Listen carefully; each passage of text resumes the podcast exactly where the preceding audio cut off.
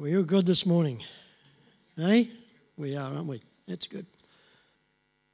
The English language can be challenging when we attempt to describe an action or, or name an object, can't it? Some words we know are very clear in what they're describing. For example, if we, if we use the word wheelbarrow, we know that a wheelbarrow is a wheelbarrow. It is not a licorice all sort, and it is not a butterfly. Some words are easy, but some words can be ambiguous or confusing or, or limited in, in how we get to express them. Like the word love, for example. I mean, I love a cup of coffee.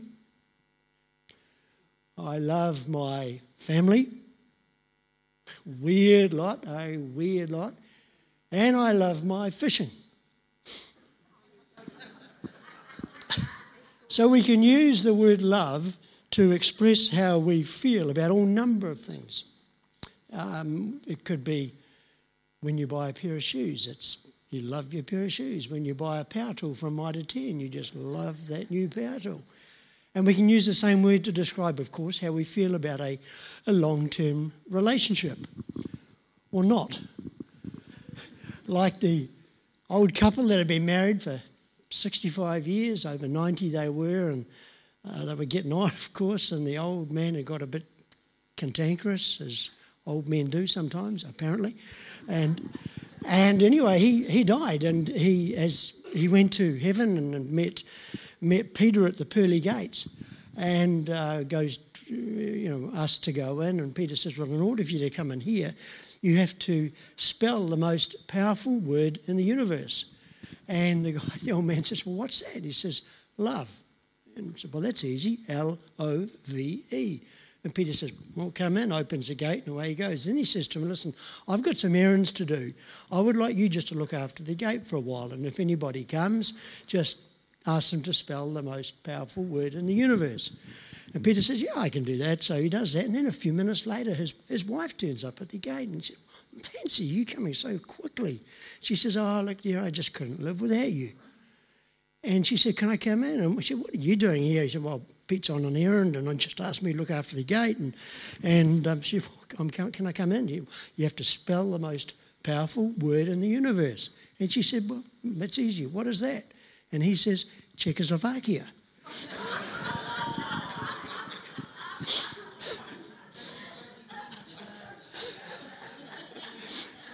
we're going to um, we're going to dig into some verses in 1 Corinthians that talk about love. And verses that we probably are familiar with, we've heard before. Uh, maybe, if not at church, we've certainly heard them at a wedding because if the Bible is ever read at a wedding, generally it's these verses that are read. And sometimes, if the Bible is not referenced, it's not quoted, the verses can still be quoted and read because they are a, a beautiful piece of prose. But when the Apostle Paul wrote these words, they were never meant to be read at a wedding. That was not the intention. They were written to a, a group or a, a small church in the Greek city of Corinth. Now, a bit of, a bit of background with Corinth and with Greece. The Greeks were a very, very advanced culture. I mean, they had everything. They had architecture. We've seen pictures of the Parthenon, you know, those beautifully um, positioned columns and the way that that's been put together, and other temples as well. They had mathematicians, Archimedes and Pythagoras, we've learnt that from school, philosophers, Socrates, Plato, you know, mm, and Aristotle. They had, they had it all. They had theatre, and of course they had the Olympics, because we, we might have appreciated the Olympics a few months ago, but they had their origin in Greece. And they had music. They had Keith Richards. He looks, he looks like he's walked right out of ancient Greece, doesn't he? So they, the Greeks had everything. In fact, it's been said that if the Greeks ever needed something, they just invented it. So the Greeks lacked nothing except hope. Hope's a bit of a theme this morning, isn't it? from Darwin to, to a new baby that's born. But the Greeks lacked hope. Elsewhere in the New Testament, the Apostle Paul writes to another church, and in reflecting on the Greeks, he says they were without God and without hope. Sounds a bit like another culture that we know, doesn't it? What we know very well. See, we live in a world that's jam packed full of just about everything that we need. But if you scratch below the surface, we're devoid of hope. Sure, we can be optimistic about tomorrow, we can dream for the future, we can, we can have some wishful thinking about the days ahead, but we are bereft of hope. And now you add in a pandemic, and hope becomes a little bit like a $20 note that you drop on the pavement on a windy day in Wellington. And you just go down to grab it, but before you can grab it, the, the hope is always just blown out of your grasp. They did a, um, an article on some of the communities in Auckland just recently. You may have seen it on TV. But they were, when they interviewed them, they said what they really lack at the moment is hope. We've all heard the saying, haven't we? You can live, what, 40 days without food, four days without water, four minutes without air, but only four seconds without hope. So the more we squeeze God out of our culture, out of our, out of our world view, if you like, the more we, that mankind, that humanity, that we become disconnected with our meaning, from our meaning and our purpose, from our origin and our destiny, from our hope for the now and our hope for the future. And if we, when God is removed, we, we kind of abandon our real place in this universe and in God's story. Without God, without hope. And the problem is, is that when you remove hope, there is a void, there's a vacuum, and it's replaced with fear. Isn't that right? We've seen that, haven't we? On an individual level, people are fearful. Hope is gone. Fear replaces hope. We see it on an international level. We see it with uh, the, the kind of emotive dialogue that's in the media, whether it's about Iran's attitude to, to Israel and what they're going to do with any nuclear warfare or whatever. We see it with North Korea and what they're doing with new missiles. We see it with, with, with China and their influence in the Pacific. We see it with COVID, of course. And we see it with climate change, don't we? The dialogue is laced with fear. Why? Because we've lost hope. Our society, our lawmakers, and our academics, and the social commentators, the professors, the, the bloggers, the influencers, if you like, can, can refuse to believe in God and discard or abandon our place in God's story. But, folks, we don't have to listen. We don't have to listen. Because we know, we know that in spite of the fact we live in a world that's broken, distorted, damaged, and dysfunctional, or whatever you call it, that we have, we have, we know that we know that we know we've got hope. We know that God, the story's not finished, are we? We know that. We know that God is still turning the pages of his story, and one day he will make all things new. He won't make, he won't make all, he won't make, th- he won't make things that are, what am I saying? He won't make all new things, he will make all things new.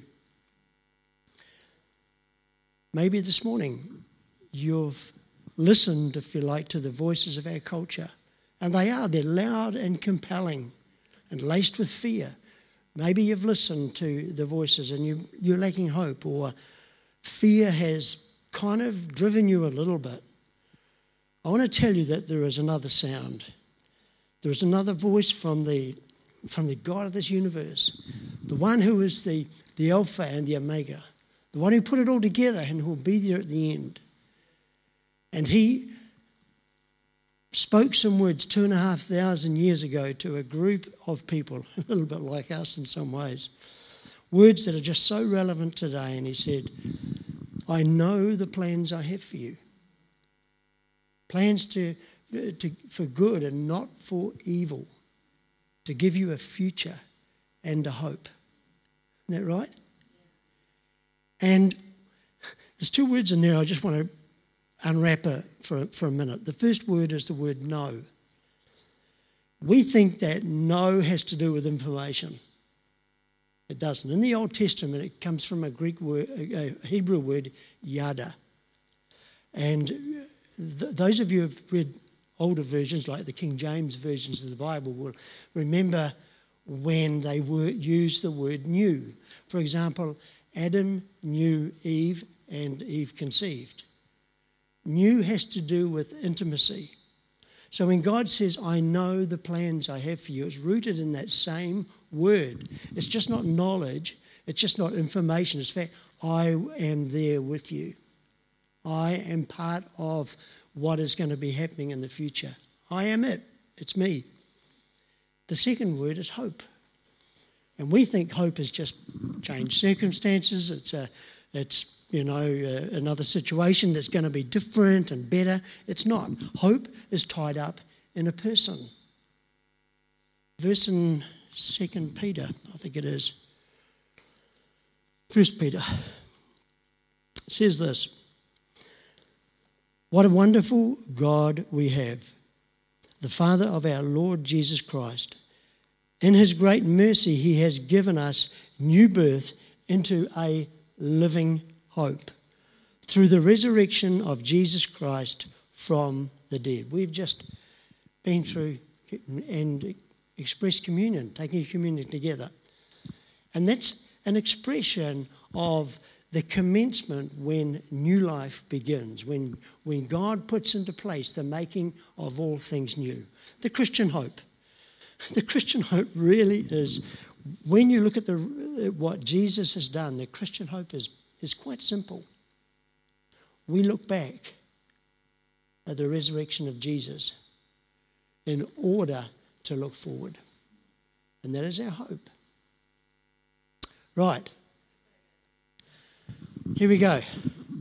Back to the Greeks, or, the, or the city of Corinth.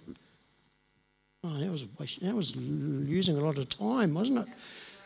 All right, back to the Greeks and back to Corinth. Corinth was a, a bustling commercial um, city of about 80,000 people.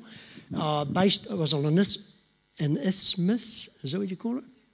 Is that right? Someone help me, thank you. And it, so they had um, there were seas on three sides.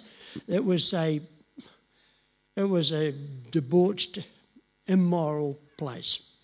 The uh, temple of the goddess Aphrodite was in Corinth, and some historians say there were up to three thousand, up to a thousand prostitutes who served the goddess in uh, in bringing converts to her religion. Okay, and it was the, the city of Corinth had a, a very derogatory reputation in the, in the world at that time. If you were a Corinthian, you were, you were either a, a drunkard or a prostitute. So to be a Corinthian was not a good thing. And so the, the, here's, this, here's this church that Paul had started a few years earlier. And the problem is, is that the debauched, the kind of immoral nature of the city had seeped into the church.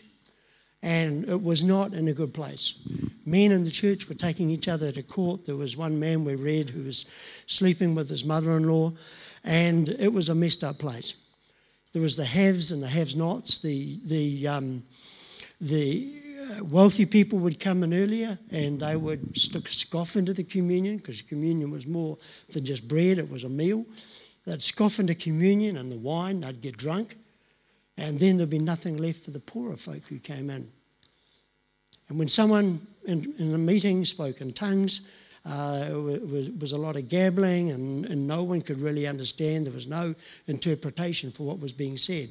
When someone gave a prophecy, Others would jump up and say, Hey, what about me? Oh, I've got something better to say than that. And, um, you know, the, the church had really just um, fallen right away from the teachings of Jesus and how Paul uh, initiated the church when he commenced it a few years earlier. So it's into this situation that Paul is writing these words. And if we could, um, could have them up, Hunter. All right, love is patient. Love is kind. Love does not envy or boast. Love is not arrogant or rude. Love does not insist on its own way. Love is not irritable or resentful. Love does not delight in wrongdoing, but celebrates when truth wins out. When I dug into that, it really spoke to me. Eh? Love is always supportive believes all things, hopes all things, endures all things. Love never gives up. Know how much time we'll get to cover how many of those this morning, but we'll give it a good whirl. This is what we call agape love. This is unconditional, extravagant love, sacrificial love. The natural tendency um, for us or for those who um, without Christ, those who do not follow Jesus, of course, is for me to be the center. I'm the focus of this world, and if, I, if and when I do love, I'm going to expect something in return. But the way of Jesus is totally different. It's from the inner life source, where when we give and when we love, there is no expectation at all of, being, of ever receiving anything in return. And that's a pattern that was set by Jesus himself when he said, or when Paul said, I live by faith in the Son of God who loved me and gave himself for me. Loved me and gave. The two words are together. Our culture says, hey, focus here. Focus here and you'll discover who you really are. And we see that, don't we? I mean, you, you got a, there's plenty of books out there that talk about us focusing here. Or if you watch some of the TEDx stuff on, on YouTube, you focus here and you'll discover who you really are. But the way of Jesus and what the Apostle Paul is saying is that you discover who you really are when you love and when you give and when your focus is elsewhere. And when we love and when we give in a sacrificial way that's extravagant without any expectation of return, we not only become more Christ like, but actually we, come, we, come, uh, we become truly human as well. So the first one is love is patient. And this is a challenge for all of us, I guess, on a, on a number of levels. Um, it's a challenge for our time and our agenda. What are some of the things that can test our patience? Anybody? What can, what can test our, what can really, bad driving. Thanks for sharing that, Ron. You're a good, yeah, yeah, yeah, I know. Yeah, you've seen people wave their fist at you too, haven't you?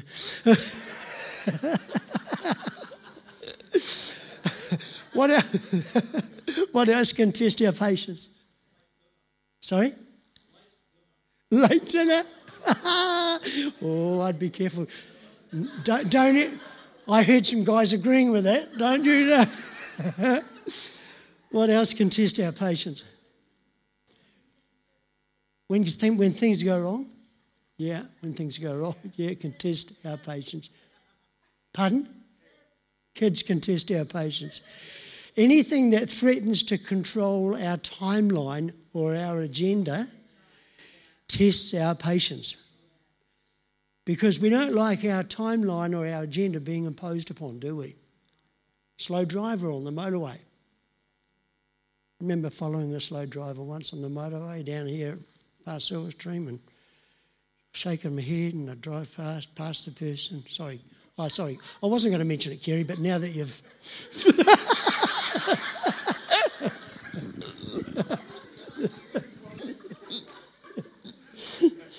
Whoopsie. All right, slow drivers. But what about, here's a clip here. What about a, what about a, a person who is slow on the pedestrian crossing? Have you ever had that? You know? And you're waiting there and they're just real slow. Thanks, Hunter.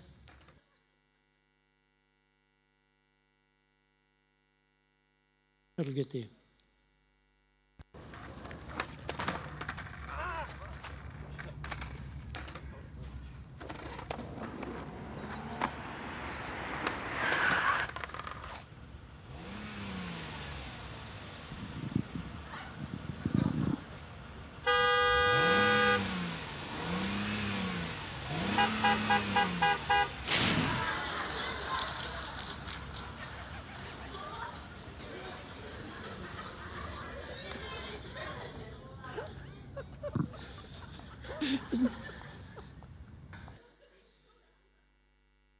Trouble is, we've just given Jenny Paulson an idea there.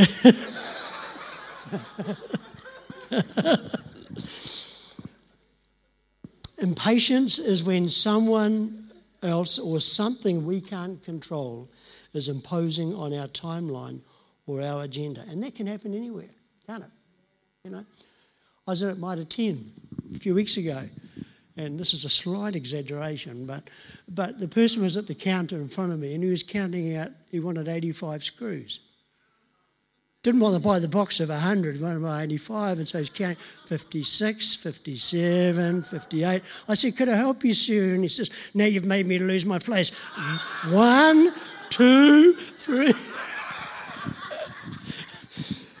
but impatience. And some people can, we, we find times when there's people are inconsiderate, they can be rude, but it doesn't give us the opportunity to be likewise. We need to be patient. No excuse for me to be rude or to be impatient. Patience is relinquishing, foregoing your timeline or your agenda for the sake of another.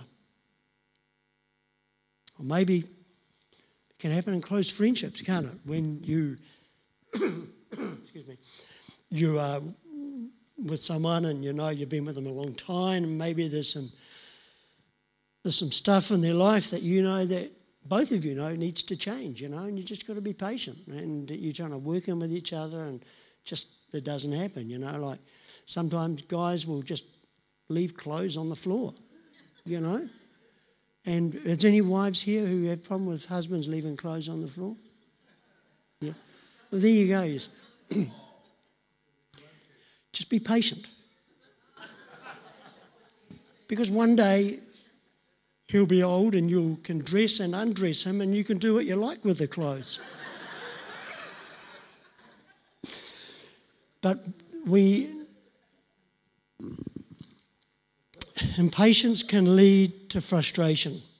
You know, there's often, I found that there's often a backstory. When you're impatient with someone, we had someone at work who wasn't performing the way he should perform. He was not turning up on time, and you know, the guys were getting he just he was on the phone during the day, he was doing stuff or not doing stuff, and guys were getting impatient until they found out that he was going through a very messy separation that affected you know, custody of the kids and that sort of stuff. And it's often, if we find out the backstory when we are frustrated and impatient, we find out what's occurring behind the scenes, often we learn to, that, that love is patience.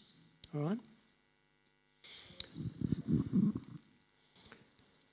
So, Paul here is addressing the impatience at Corinth. And the people coming to church and scoffing their communion and none, left for others, and not preferring each other, and willingness to give time. And people weren't welcoming, they weren't hospitable. hospitable. So, patience means that it's not about me, it's not about my agenda. Love devol- dissolves impatience. Love is patience. And of course, love is kind. All right. Yeah, the natural response is that we benefit from those that we meet. Isn't that right? You know, that's, that's how we, it's how, kind of how we operate. When someone comes into our office and they want a house built for them, my response is that oh, I'm going to benefit from this. If you're in sales, you benefit from what you're going to sell to someone. Or if you go to a cafe or a restaurant, you benefit from the good service and the good food that someone's going to dish up to you. So our natural response is that we benefit when we engage with anybody. That's kind of how we live.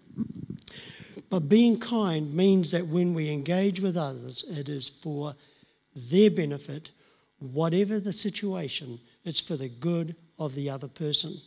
It's being kind, it's not about us. It's about being kind. It's not just being kind in our mind, it's being kind in our deed and our behavior. Love cares. Love really cares for others more than we care for ourselves. Kind is connected to a word that means sweetness or pleasantness. In other words, something about you when people come into your presence. When people enter your space, what do they feel? Are they, do they feel hostility or animosity or the fact that you don't care or you haven't got time for them? But is there kindness and sweetness and pleasantness that actually embraces people when they're in your space? They're welcomed, there's a sense of appreciation. Apparently, there's been a recently been a team of five million, right, that have been kind to each other, right? Isn't it a shame that we need a a health emergency to have a team of five million who are kind? It should be the way that we live all the time. Here's a good principle always leave someone knowing that they are, be- that they are better off for having spent time with you. When you've engaged with someone, you're, you're in, in some kind of relationship, no matter how long that period of time is, always leave them with the knowledge that they are leaving all the better for having spent time with you. So Paul is saying, treat each other with kindness. I'm not sure if I'll. Um, we, how we placed? Should I do a couple more? How you how you feeling? Can we do a couple more? Are you you're you're awake? You're you're okay? Yep, cool. Sometimes it's best to. Is that you, dear?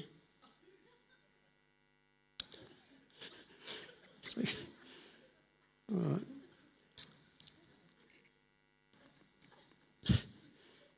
Sometimes you can best describe what something is by saying what it isn't.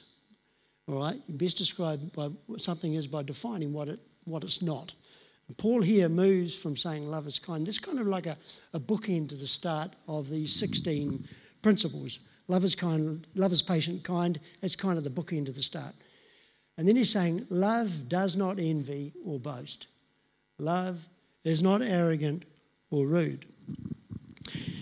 Have you ever talked with someone who has something real good going on in their life? I mean, something awesome has happened to them, and you have just felt a hint of jealousy? Ever? Yeah? You're right. It's an honest question, eh? someone that you that you know well, or and they've hey, just you, I've just you know, it's fantastic's happened, you know, and and and you've just felt that hint of je- love is not jealous, and we feel that way often because that's not where your life is at. Love is genuinely expressing joy in the good fortune of another person. Okay? To be jealous of another person is just highlighting what is lacking in your world. In other words, you want what they have. So, love is the capacity to experience joy in the good of another person, even if it isn't being experienced in my life. You got that? Love is the capacity to experience joy in the good of another person, even if it's not being experienced in my life. Love does not boast, right? Doesn't annoy you when people just want to talk about themselves, you know, what, what they've done. I mean, they want to talk about their two month long holiday in Europe when you've just had one week in Eketahuna, you know. And all they want to, not only do they want to talk about themselves, but they don't want to hear about what you've been doing. Doesn't that annoy you? And people can boast not just about what they've done, but that can be on a number of levels. People, we boast about small things technology, what my phone does, what yours doesn't do. You know, what, the latest TV we've got, we can boast about all number of things. We can boast even about our busyness. Wow, you know, flat out at work, had to go to Auckland on Tuesday and then down to Dunedin on Friday, you know, lifesaver. And we boast about that. Crazy, eh? How dumb is that? We, I mean, even when you are young mums, I mean, perhaps dads as well, I won't get myself in too much trouble. Um, but there's a competitiveness about when babies walk isn't it? Oh, young, oh, Harry, he was walking at 13 months. It's okay. Alice was, she took her first steps at eight months, you know. Well, oh, young Johnny, he walked right out of the room, you know. So, I mean, so, I mean, we, we, we're competitive. we we boast about, don't, don't we? Isn't that right? And, and when he gets older, we boast about, I'm, a, I'm of the vintage vintage is not the right word, but I'm of the age. I'm of the age where, where when we were at school, what, yeah, there was there were some professional classes and there were some mechanical classes. You know, the professional, the three P's and the five P's or whatever, went to university. I just had a trade. In fact, I didn't even do a trade. I just started working for my father, and that was it. But there was a kind of there was there was a boasting about if you by parents anyway if you went to university or if your child didn't go and they just picked up a trade you know that that's possibly not so much now but it was then. In fact when uh, Viv and I were dating um, her mother didn't think I was good enough for her you know and you know, some of you are thinking some of you are thinking yep I can see that But, but I mean, I was, I was a builder, and the other two daughters had married, you know, university graduates. One of them had two degrees. And so I was, we had a pecking order, and I was right down below, you know. And until her mum and dad realised that I could do things around the house, like they were photographers. They were photographers, and I could build a dark room, you know, I could fix in a carport and that sort of stuff. So I went up the pecking order. So now, so now we're great. I've Got a soft spot for my mother-in-law. It's the swamp at the end of the garden. How did we get to that? How did we get to that? All right, started boasting. yeah, I told you that, that those principles really spoke to me, Bruce. I told you that. Good. Love is not arrogant. It's not proud. And proud, it means puffed up like a balloon you know, um, self inflated, not building myself up, humble. Love is not proud. Okay? Love is not rude. Rude is essentially the behavioral outcome of boasting and arrogance. In the Greek, the word means does not act inappropriately. Rudeness have you noticed that rudeness is more acceptable in today's culture? Have you noticed that? Behaviour and language that was unthinkable a generation ago is more commonplace now. What are some examples of rudeness? I mean, I, you look like a good bunch of people to ask that question of. So, what are some good examples of rudeness? Pardon? yeah. yeah, that's right. Okay. Sorry, over here. Yeah.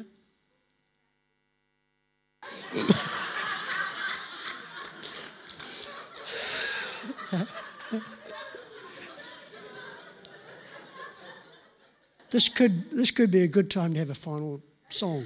I think.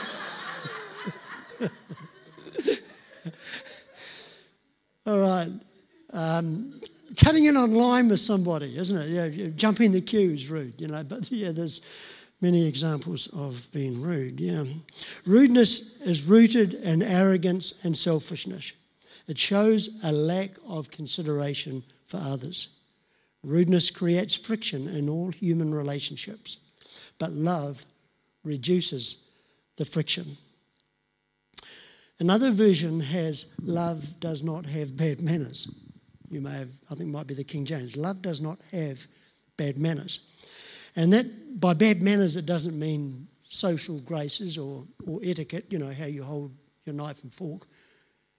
But so I know I knew a, a real toffee businessman years ago, and he was kind of had so many social graces they were filling the boot of his fancy Rover car. But but he was rude and he he was impatient. He wasn't a pleasant gentleman, but he kind of lived well on the outside, but underneath he wasn't that pleasant. My dad wasn't over endowed with social graces. He wasn't. And etiquette, you know, but he loved people. I mean, my dad probably thought that etiquette was a game you played on the front lawn. But, but he was committed to people. And some of you are here this morning because dad loved you, you know. Love is not rude. And even though we can be a little bit rough around the edges, love will cover that when it's committed to the life and the goodness of another person. The more I love, and in love I'm giving, the more Christ like I become, and the more I become truly human. Just a verse in closing from Ephesians chapter 5. It says, Be imitators of God. In other words, do what God does. Therefore, as dearly loved children, and live a life of love, just as Christ loved us and gave himself up for us as a fragrant offering and a sacrifice to God. Love. When I was, you know, often when other people who, who speak on a Sunday morning would feel the same, I, I think. Often when I'm preparing a message, I think, wow, this, this could be really good for the people. Or you could go to the extreme of saying, wow, those thoughts there could be really good for so and so to hear. I hope they're there this morning. But you know, when I was preparing this, and when we unwrap some of the other principles later on in the next few weeks or months or whatever, when I was preparing this, I was thinking, wow, you know, this is really good for me. I need to hear this. And I'm thinking, hey, you, should be speaking to me, Trevor, not them, you know. And there's some stuff in there later which really spoke to me. And what I did as an exercise, and I'd like to finish on this, is I actually put my name in the place of love. And I went, Trevor Salisbury is patient. Trevor is kind. Trevor does not envy or boast. Trevor is not arrogant or rude. Trevor does not insist on his own way. Trevor is not irritable, ooh, heck, or resentful. Trevor does not delight in wrongdoing, but he celebrates when truth wins out. Trevor is always supportive. He believes all things, hopes all things, and endures all things. Trevor never gives up. Just before we sing and before we stand in prayer, I'd like you to, well, maybe stand. Could we stand now? And I'd like you just to just to consider that for a moment. Think about those words, and we'll do it again next time we speak. But put your name in the place of love. Just say it to yourselves, all right? Father, we thank you that you, you loved and you gave. You give us the goodness of life, the goodness of being in your presence, and the goodness of hope. We thank you so much for what you've done, and we, we just worship you and we thank you, Lord, for, for we thank you for the resurrection. We thank you for what that means for us for the now and for the future.